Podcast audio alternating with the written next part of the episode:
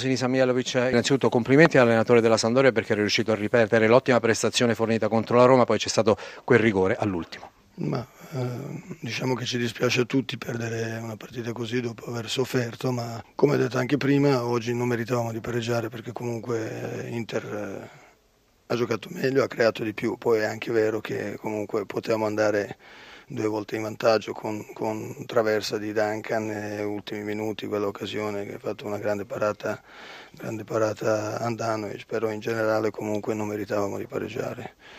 Ciò, primo tempo abbiamo perso tutti i contrasti, seconde palle, abbiamo sbagliato tutte le ripartenze, ci è mancato sempre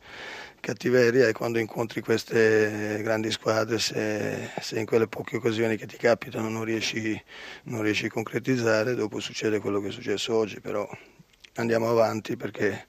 comunque dobbiamo prepararci bene per la prossima partita. Anche perché il terzo posto è ancora lì, visto che anche l'Udinese ha perso. Sì, sì, ma non dobbiamo guardare le classifiche, dobbiamo guardare partita per partita le nostre prestazioni cercando di fare più punti possibile. Ci dispiace dopo questa partita di perdere, ci sta perché comunque abbiamo giocato a San Siro contro Inter e ci sta, ci sta. Voglio sottolineare soltanto la grande prova, eh, la grande dimostrazione di maturità, anche di eleganza di Mihajlovich, perché a fine partita quando tutti i suoi giocatori andavano a protestare al direttore di gara lei è andata a bloccare tutti e a stringere la mano al signor Russo. Eh sì, perché ormai è partita finita, quello che è successo è successo, è inutile parlare e discutere perché possiamo avere solo i danni, perciò come abbiamo ancora tante partite da giocare eh, dobbiamo concentrarci su quello che, che dovrà succedere, non su quello che,